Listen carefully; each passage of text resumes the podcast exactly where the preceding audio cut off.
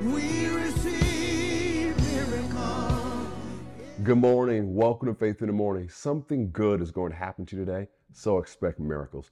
Thank you for joining today. Faith in the Morning exists to help you start today with faith and encouragement, and that's exactly what's going to happen today. Well, let's get started with our 2023 Faith Family Confessions, our Faith in the Morning Confessions, how we start our devotional. You can find it in the show notes on Apple Podcasts or Spotify or the description on social media or the Faith Plus app. Say it with me. Say, I'm the salt of the earth. I'm the light of this world. Jesus said it, so I believe it. I'm a carrier of the glory of God. Today, I will experience the extreme goodness of God.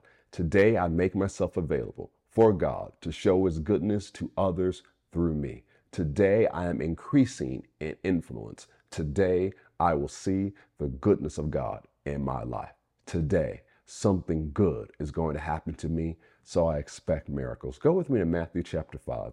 Recently, we've been encouraging you to pursue the dream God's put in your heart, knock out that dream, knock out those visions, knock out those goals. Don't give up just because it's October going forward. And today, I want to encourage you with why those goals that you have in your heart are so important for you to achieve. But before we get there, I want to let you know about something that we're doing at Faith Christian Center that I would like you to be a part of. Even if you don't attend Faith Christian Center, it's not your home church, but you're connected to what we do through Faith Plus, Faith in the Morning devotionals, and other things, I want to encourage you to join us in our 21 days of prayer and fasting from November 1st to November 21st. It's why you say, well, that's a weird time to do prayer and fasting. I even have a friend who jokes with me, said, oh man, you're just trying to help people lose weight before Thanksgiving gets here. But one of the reasons we do our prayer and fasting before the holiday starts is so that we end the year strong and we can start the next year with clarity. Now, I'm all for starting the year with prayer and fasting, and we will do that again.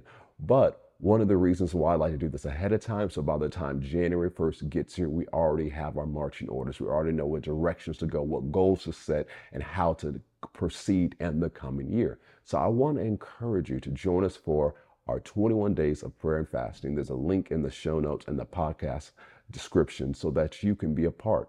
Now, the thing is, when it concerns fasting, we're not asking you to, you know, don't eat for 21 days. Whatever you want to fast, it's up to you. Whether you're fasting social media time, whether you're fasting TV, whether you're fasting one meal a day. If you're fasting food, we encourage you to follow the dietary recommendations of your physician. But whatever you're fasting, we're asking you to take that time and replace it with time in the Word and time in prayer. And over the next few days, we'll share the different prayer points that we want people to focus on during this 21 days of prayer and fasting. I believe is going to help us end the year strong as well as start the year even better. Amen. Well, let's go to Matthew chapter 5. Verse 13 says, You are the salt of the earth, but if the salt loses its flavor, how shall it be seasoned? It is then good for nothing but to be thrown out and trampled underfoot by men. You are the light of the world. A city that is set on a hill cannot be hidden. Nor do they light a lamp and put it under a basket, but under a lampstand, and it gives light to all who are in the house.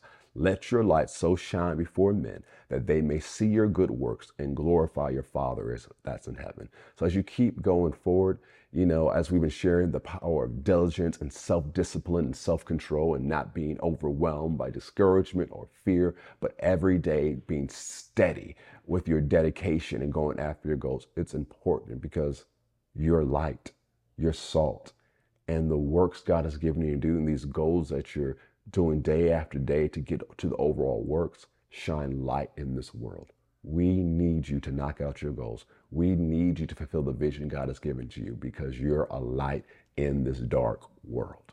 You're salt, you're preservative, you're preserving this world. And what God has called you to do, it's going to reach people. You may not see it now. Keep moving forward. Whether you say, oh, this is, you know, it's just, I just have a goal to be a healthy pastor. It's not that deep. No, no, no. Because if you're healthy, it's going to enable you to fulfill the plan of God for your life. You have more energy, more strength.